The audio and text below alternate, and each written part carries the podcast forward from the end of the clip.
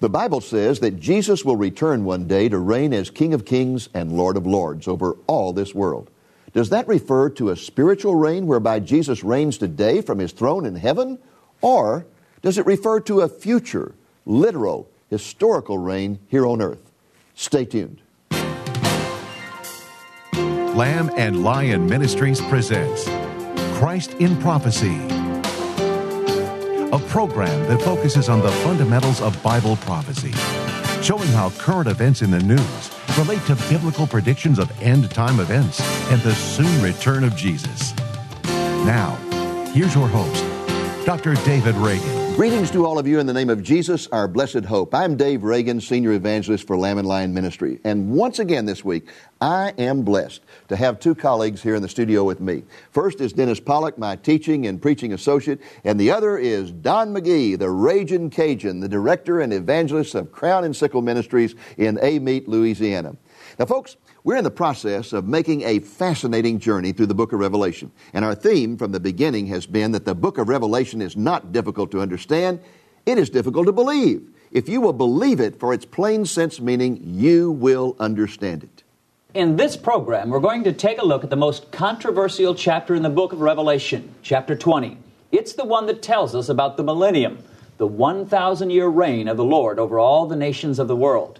We're going to try to determine whether this reign is literal or spiritual in nature. Let's begin by taking a look at Dave's explanation of chapter 20 as he presents it in his video program entitled Revelation Revealed. Afterwards, we'll return here for discussion of some of the issues that are raised in this very important chapter. As chapter 20 opens, Jesus is ready to begin his reign here on earth. But there's one last piece of business he's got to take care of. He has taken care of the Antichrist and the false prophet. He's defeated them and their armies, and he has thrown them into the lake of fire, which is hell, where they will be tormented forever and ever. But there's still one last rebel left, and that's Satan. So, the Lord's first business in chapter 20 is to bind Satan and put him into a great abyss where he will be confined for the next thousand years. During that time, Satan and his demonic hordes will not be allowed to roam upon the earth. Then chapter 20 says that we, the redeemed, are going to reign with the Lord Jesus Christ for a thousand years. That reign is not described here in great detail. You, you will find the detailed description of it in the Old Testament, particularly in the book of Isaiah. We are told that Jesus will rule with a rod of iron, and we are told that some people will reign with him, specifically those to whom judgment has been given. Now, who specifically will reign with Jesus? According to Daniel 7, Old Testament saints will be included in this group. The saints of the highest one will receive the kingdom. Then the sovereignty, the dominion, and the greatness of all the kingdoms under the whole heaven will be given to the people of the saints of the highest one. The apostles will also be included. In Matthew 19 28, Jesus promised his apostles that in the regeneration, when the Son of Man will sit on his glorious throne, you shall sit upon 12 thrones, judging the 12 tribes of Israel. Those of us who have become saints during the church age will certainly be included. That promise is made in several places in the New Testament. For example, in Revelation 2, it states, And he who overcomes, to him I will give authority over the nations, and he shall rule them with a rod of iron. Finally, the tribulation martyrs who die for Jesus will be included according to Revelation 20. And I saw the souls of those who had been beheaded because of the testimony of Jesus, and they came to life and reigned with Christ for a thousand years. What will we do? Some of us will be administrators, serving as mayors, governors, and kings. Jesus made this point in one of his parables that degrees of reigning authority would be part of the rewards that believers would receive based upon their faithfulness in this life. Others of us will serve as judges. Most of us will serve as teachers. That's right. We're going to provide the worldwide educational system serving as shepherds and priests of God. It will be our responsibility to bring each person born during the millennium to salvation through a saving faith in Jesus. None of us will be legislators. None of us. Because the government of the world will be a theocracy in which Jesus will be both the spiritual and governmental leader. The offices of priest and king will be combined in him. He will give the law, and we will teach it and enforce it. Who will the redeemed be ruling over? Where will the millennial population come from?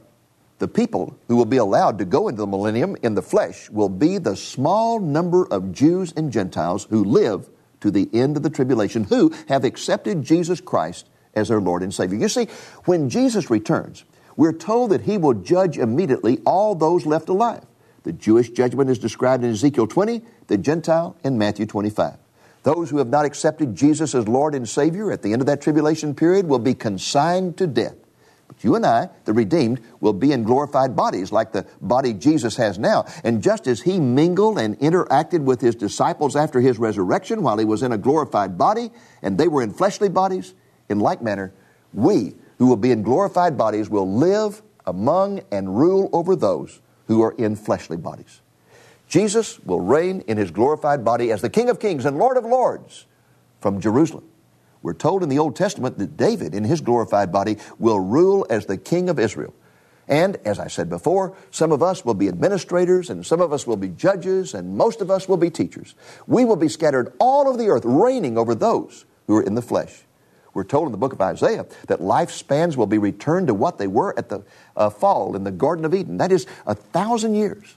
That means the people who enter the millennium in the flesh and the children born to them during the millennium will live the entire time. And because death will be curtailed and lifespans will be extended, the earth will experience a great population explosion.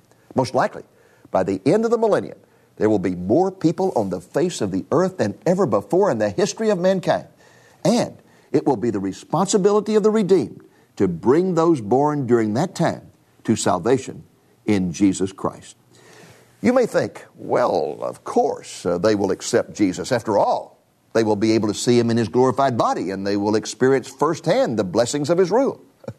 but remember, Jesus was here once before, and all he did was love people and heal them and feed them, and they responded by nailing him to a cross. The heart of man is going to be no different during this millennial period. Sin will be less because Satan and his demonic hordes will be restrained. But there will still be sin and rebellion in people's hearts because we are born with a sin nature. According to Jesus, the evil that is in the world comes from within man. All Satan does is multiply it through temptation. In fact, that's one of the purposes of the millennium.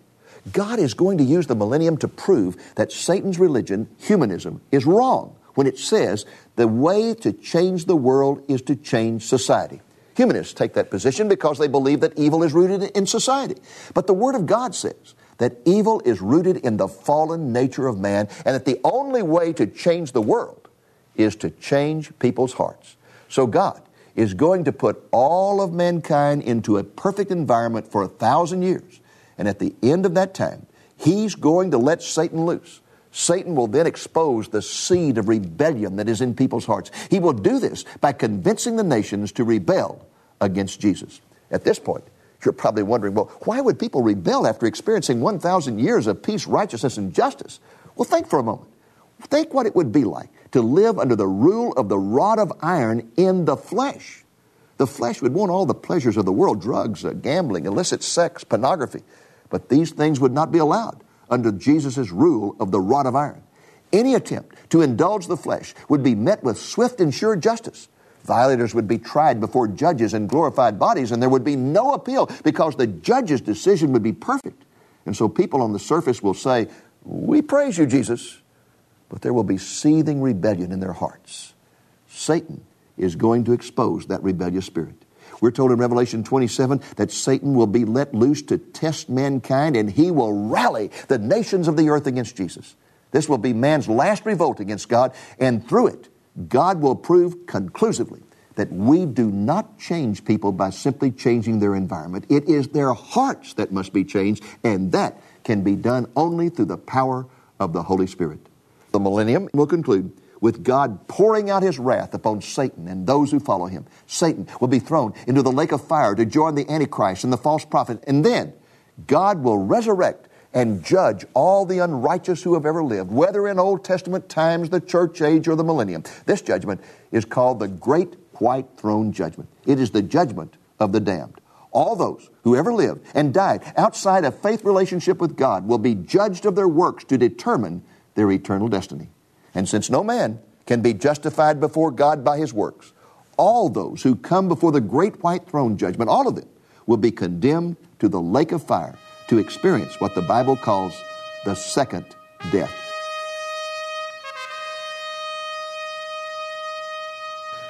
Well, gentlemen, let's begin our discussion with the millennium itself. What would be your response to those people who claim that uh, chapter 20 should be spiritualized and therefore we are living in the millennium right now? Well, you know, you wonder what gives a person the right to take the plain words of the Bible and turn them into symbolic things that aren't really what it says. Now, there are cases where the Bible can get symbolic, but the general rule is this and unless the words of Scripture are just patently absurd and just make no sense as read, it's much safer to take them for the way that they say. And in this case, what is so absurd about Jesus reigning on the earth? For a thousand years. What is so crazy about that? Well, some people say, well, it just doesn't really fit with how I think it should be. Well, you know, God, I don't think needs to ask you about that. but there's, there's, there's nothing absurd about that. I mean, it, it, it says He'll do it. Why should we think differently? Well, I, one of the reasons uh, we should think differently in the minds of some folks is that God only said it one time. A man told me that. He said, You know, why should we believe that there is going to be a millennium? Because he only says it one time that there, he's going to reign for a thousand years. God that was my question. That was my question. I said, Well, my friend, how many times does God have to say he's going to reign for a thousand years for you to believe that he's going to reign for a thousand years? He said, Well, actually, this thing needs to be spiritualized. I said, Well, let me ask you something. Uh, what is your precedent for spiritualizing? How do you know when to spiritualize something and when to take something literally? What about the virgin birth? Are you going to take that and you're going to spiritualize it? Mm-hmm. Well, what about uh, his being born in Bethlehem? What about the great promise in John 14 where Jesus said, I'm going to prepare a place for you, and, I'm, and if I'm going to do that, I'm going to come back and take you to be with me? Let's spiritualize that. If we do that, then we have no hope in his return. Well, some people have even spiritualized the resurrection of Jesus. They said, well, he didn't physically resurrect, he, he just resurrected in spirit. Well, that's crazy. Typically, the farther away you get from a relationship with God, the more you tend to say, I don't really believe this. You know, it's got to be meaning something else. Well, of course. Uh, and, and the reason for that is because when you start spiritualizing Scripture, you become God. Right. Because then it means anything you want it to mean instead of what God intended for it to mean.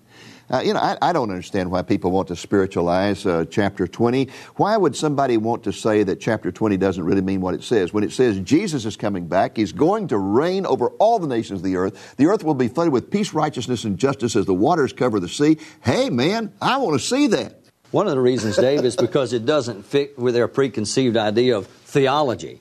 But, but it goes a little bit deeper than that. You know, what does it mean if I believed all my life that this did not mean what it said. And then one day I'm confronted with the truth and I have to make a decision. What about all of those people that told me, what about my mom and my daddy, my grandma and my grandpa and all that kind of thing? Am I going to say that they are wrong? You know, I think that has a lot to do because well, well with, with, with, you know that was exactly what uh, the argument was against Martin Luther when he came out with the idea that we're justified by faith and not by all yeah. kinds of sacramental works and so forth. They said, "You little monk for, are, are going to tell us that for a thousand years the church has been wrong. All these great thinkers and church leaders have been wrong for a thousand years, and you're right? That's crazy. Well, he was right because he happened to believe what the Bible said. As long as you stay with the Bible, it doesn't matter how many people have told you otherwise. You know, uh, when you start talking about spiritualization, uh, uh, the fundamental argument I use about it is that the only way we can really determine for sure how the second coming prophecies are going to be fulfilled is to look at how the first coming prophecies were fulfilled. The first coming prophecies meant what they said. And people say, oh, well, uh, they don't mean it in an apocalyptic book. An apocalyptic, I, I used to think that was a disease or something, but it's a, a, style of writing. And they say, in apocalyptic books, things never mean what they say. Well, listen, the book of Zechariah is an apocalyptic book. The book of Zechariah says the Messiah will come on a donkey. He'll be hailed as a king. He will be betrayed. He'll be betrayed by a friend. He'll be betrayed for 30 pieces of silver. The 30 pieces of silver will be used to buy a potter potter's that he will be lifted up and that he'll be pierced. And guess what? Every one of those prophecies meant exactly what they said. If that's true, then why don't the second coming prophecies mean what they say? One of the reasons, uh, another one of the reasons, Dave, I think, is because people who started with this, going back to Origen and, and uh, Augustine and those guys, is because they came out of a Greek background where nothing could be taken literally, nothing in the physical world, especially.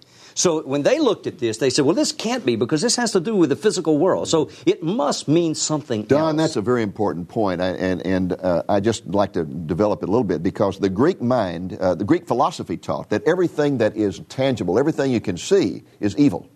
That, that, the, uh, that the ultimate thing is for the spirit to be released from this evil body and for the spirit to be released into the spirit world. And so when they began to read this and, and it says you're going to spend eternity in a new body on a new earth, they said, oh, that can't be that. We've got to spiritualize that because nothing pure and holy can be in a body and on a new earth or whatever because the whole material universe is evil. The Bible teaches the opposite. The Bible teaches that God pre- uh, created the whole universe in absolute perfection and it has been corrupted by the sin of man. And one day God's going to put it back the way He originally created it and it's going to be perfected again. And it shows us the danger of taking your presuppositions with you when Oh, you go yes. to read the Bible and study the Word of God. You've got to lay those down. You've got to say, what does the Bible say? One of the safest things to do in studying Scripture is to say, if I knew nothing about anything and I just picked up this book and read it, what conclusions would I draw? Now, it's very difficult to do that. And, and you need to ask the Holy Spirit to help you to do it. But I mean, that's the safest thing. And, and like you say, these people are coming along with this preconceived idea that the physical matter is, is, is evil, it's wrong. God surely is not going to have us in physical bodies. That's just crazy. Well, it's crazy because of their presuppositions. Therefore, the Bible cannot mean what it says. Well, who says? You know, the Bible does mean what it says. Uh, another point, and that is that at the beginning of Revelation 20, it says that the first thing Jesus Christ is going to do when he comes back is bind Satan for a thousand years. Now, those who argue that we're in the millennium right now, who argue the millennium began at the cross and will continue until Jesus returns, argue that Satan is bound. Is Satan bound? I don't see how in the world Satan could be bound. At least not in my life. He's not bound. I don't know about anybody else. Peter warned us about this in 1 Peter 5 8. He said Satan is like a roaring lion. He's running around finding, trying to find somebody that he can consume, devour, eat up. Uh, think of all the other warnings, too. Does God warn us for nothing? Look at all the times that we're warned to be careful of Satan. He, he appears as an angel of light and, and that kind of thing. Are those empty warnings, or did the writers, the inspired writers, know what they were talking about? I think they did. Yeah. I think the threat's real. And what, one of the things that it's on to say, not only is he bound, but it says he will deceive the nations no yes, more. he's going to be bound in a special way. So that deception is going to cease to exist. Well, you look around at the nations, including this particular nation we happen to live in, there is a whole lot of deception going on. Satan is very much busy deceiving As the one fellow once put it, if Satan is bound, he is bound on a very long chain because he's always knowing on my leg. That's right. That's right. Hey, you know, Dave, I think our, our viewers should uh, should consider this when they're considering a church where they're going to worship, where they're going to work, where they're going to spend their time, their effort, their money. The, the leadership of that church, what do they believe? Did they come out of a background, a seminary background, where these things are being taught, where where they're, they're, they were taught that they're, you can't take these things literally, that everything has to be spiritualized? One of the reasons there is such ignorance among Christian people today, especially in the Western world, is that they've been taught by people who've come out of seminaries believing this kind of stuff. Yeah. I'd like to go back to a point you made earlier, Don, and that is uh, a fellow said to you, uh, well, God only says it once in the Bible. It's going to be a, uh, a reign of Jesus Christ here on the earth, and therefore it, it really couldn't be all that important, or it doesn't really mean uh, what it says, as if God has to say something over and over. But you know, I've had people say that to me many times, and Don, that's just as false as it can be. This is not the only place in the Bible where it says that Jesus is coming back to reign. The Bible is full, of Scripture that talks about Jesus coming back to reign, and people who say that are people who primarily don't know the Old Testament. Because you can turn over the Old Testament, you can find. In fact, the whole book of Isaiah from beginning to end is primarily about one thing the reign of Jesus Christ. You don't read the book of Revelation to find out about the reign of Jesus Christ. You read the book of Revelation to find out about the tribulation. That's what it's about. But you want to find out the reign of Jesus, you better go over to Isaiah. It tells about the sociological aspects, the economic aspects, the political aspects, everything. But the Bible is full of information about the reign of Jesus. Yeah, Revelation describes the fact that there will be this millennial Yes. reign. Isaiah goes into detail. He gives you some of the pictures of what it'll be like with the, the animals getting along together and the, the lamb and the wolf feeding together and so forth. Beating the little swords child into plowshares. Yeah, a little child putting his hand into a snake's den, and it's no big deal because the snakes are no longer poisonous; they no longer will bite. I mean, uh, an incredible story. And again, uh, some people say, "Hey, that really can't be, can it?" I mean, would God do that? It just doesn't seem right to me. Well, you know, God doesn't need to ask you about these kinds of things. He said that's how it's going to be, and safest thing you can do is simply believe God's word.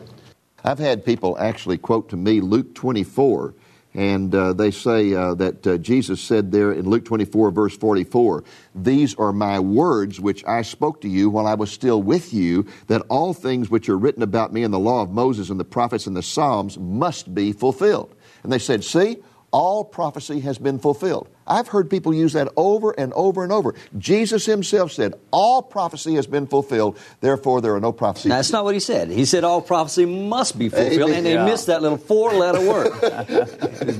all prophecy must be fulfilled, but there is nothing anywhere that says that it must be fulfilled prior to his uh, uh, ascension into heaven. That's right. Everything didn't end in AD 30, I promise you. The, the first coming prophecies were fulfilled. That's but right. the second coming prophecies haven't been fulfilled. And the Bible's filled with prophecies that have not yet come to pass. They will. Zechariah 14, a great example. The Lord's going to go forth and fight against the nations that are coming against Jerusalem. His feet are going to stand on the Mount of Olives. Has that happened yet? No. No, it has not happened. It says the Mount of Olives is going to split in two. Waters are going to gush forth. Has that happened yet? Has No. not happened. It will happen because God says it will. God's going to come and be king over the whole earth. And in that day, the Lord is one, His name is one. Has, has Christ ever come and become king over the whole earth? Has that been fulfilled? No. Will it? Absolutely. That's what the in, in. Peter's first sermon on Pentecost, the whole sermon from beginning to end was prophecy, just one prophecy after another concerning the first coming. And he says, Jesus has fulfilled all this. And the people said, What must we do to be saved? His second sermon, recorded in, in Acts chapter 3,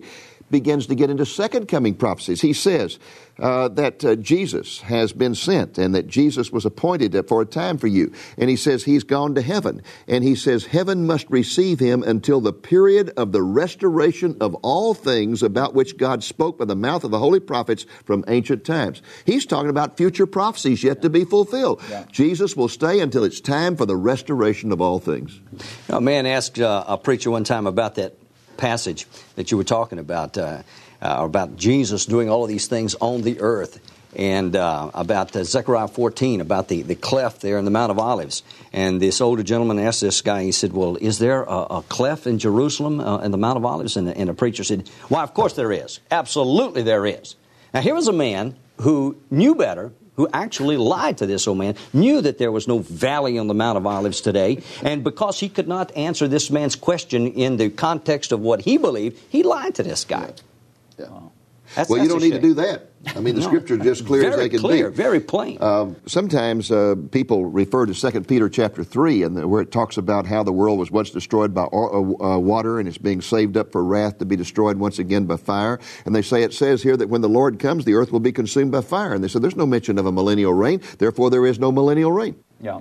Well, you know, if that was the only verse in the Bible, you would probably conclude that there wouldn't be because it talks about the earth being destroyed by fire, the Lord coming back, the earth being destroyed by fire, and, and that seems to be about it. Uh, when I teach this, I, I use this illustration. Uh, imagine that uh, you found a, a note that, that uh, I had written, uh, referring to my wife saying she's crazy. Uh, you might conclude that I thought my wife was insane. But suppose you had a longer note that was all mushy and just filled with thoughts, of, with words of love and, and all the rest, and you had to compare the two, and you said, well, you know, I think that because this longer note that's much more detailed talks about how much he loves her, and this little note says she's crazy, I think we're going to have to make the little one blend in with the larger one. Now, the truth, of course, would be that I said she's crazy in the sense that she's funny, she's hilarious, she's, Right. she's, she's a, a joker. Well, yeah, Second Peter, for a few verses, has this little section that does seem to indicate that the world's going to burn up when Christ comes. But when you compare it with the longer sections, such as Revelation 20, such as what Isaiah, and you put it all together, you have to conclude that we're going to make the smaller section mesh with the larger. In which case, Peter was simply given an overview of the whole scenario from start to finish, time gaps in between. Every every scripture has to be interpreted in context of the whole idea. Yeah. You can't take one out and stand on it and say this is everything that God has said about the matter. And when you do, you get in big trouble. And big trouble. Thank you, gentlemen.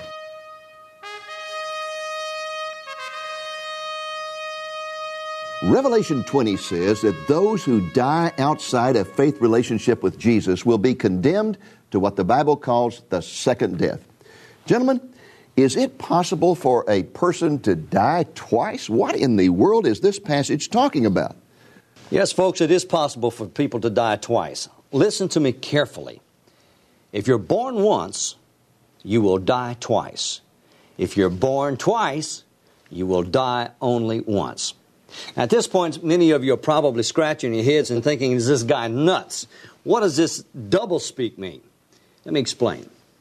All of us experience natural birth, and all of us will experience natural death if the Lord doesn't return first. Now, the Bible says that no one can be saved and expect to live eternally with God unless they are born again.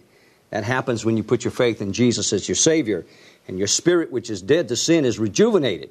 If you're born again, the only death you will ever experience is physical death. But if you refuse to put your faith in Jesus and you remain dead in your sins, you will one day be resurrected, judged, and condemned to hell, where you will experience what the Bible calls the second death. The second death is eternal separation from God. Dennis, what specifically must a person do in order to avoid this uh, second death? Well, friends, death is a terrible thing. If you've ever watched someone you've cared about go through the process of dying, I know you'll agree with that. But there is something worse, in fact, far worse than physical death. It's the second death the Bible speaks about. That death, as Don indicated, is the everlasting destruction of the soul, a process so horrible that Jesus tells us if you have to cut off your hand or pluck out your eye to avoid it, by all means do so. Now, there are diseases that cause physical death, and they're called terminal. Likewise, there's a disease of the soul that leads to this second death. That disease is called sin. And no amount of positive thinking, turning over new leaves, or pop psychology can make the slightest difference in that condition. But there is a remedy. God has provided an answer for our condition, and that answer is in the death and resurrection of his Son, Jesus Christ. Jesus took all the penalty of our sins on himself at the cross. And he says that whoever believes on him will not perish, but have everlasting life. Repent of your sins. Believe on Jesus Christ. Receive him as your Savior today. Thank you, Dennis. And thank you also, Don. It's been a pleasure to have you with us. Well, folks, that's it for this week. Please be back with us next week as we take a look at the last two chapters of Revelation and also consider some of the signs of the times that point to the soon fulfillment of the prophecies contained in the book of Revelation. Until then, this is Dave Reagan speaking for Lamb and Lion Ministries saying, Look up, be watchful for our redemption is drawing near. We're pleased to offer three Revelation study resources that will help you understand this magnificent portion of the Bible. The Revelation Audio CD album contains an in depth verse by verse study of Revelation with more than 12 hours of commentary by Dr. David Reagan, contained on 12 CDs. The Revelation Audio CD album is available for a gift of $35. Dr. Reagan's book, Wrath and Glory, is a down to earth guide to the book of Revelation. Dr. Reagan's clear writing style and helpful charts and diagrams, plus one chapter devoted to the most common questions that people have asked Dr. Reagan during the last three decades, make Wrath and Glory a must read. Wrath and Glory is available for a gift of $15 or more. Revelation Revealed is a 75 minute DVD presentation of a fascinating and informative survey of the book of Revelation. Dr. Reagan's masterful teaching and the art of Pat Marvenko Smith bring the book to life. Revelation Revealed is available for a gift of $15 or more. When you place your order today, you may obtain all three of these helpful resources for a gift of $50 or more. If you'd like all three of these wonderful Revelation study resources, please mention Offer 700 when you call. Thank you for joining us on today's Christ in Prophecy, a presentation of Lamb and Lion Ministries, a non denominational ministry dedicated to teaching the fundamentals of biblical prophecy and proclaiming the soon return of Jesus.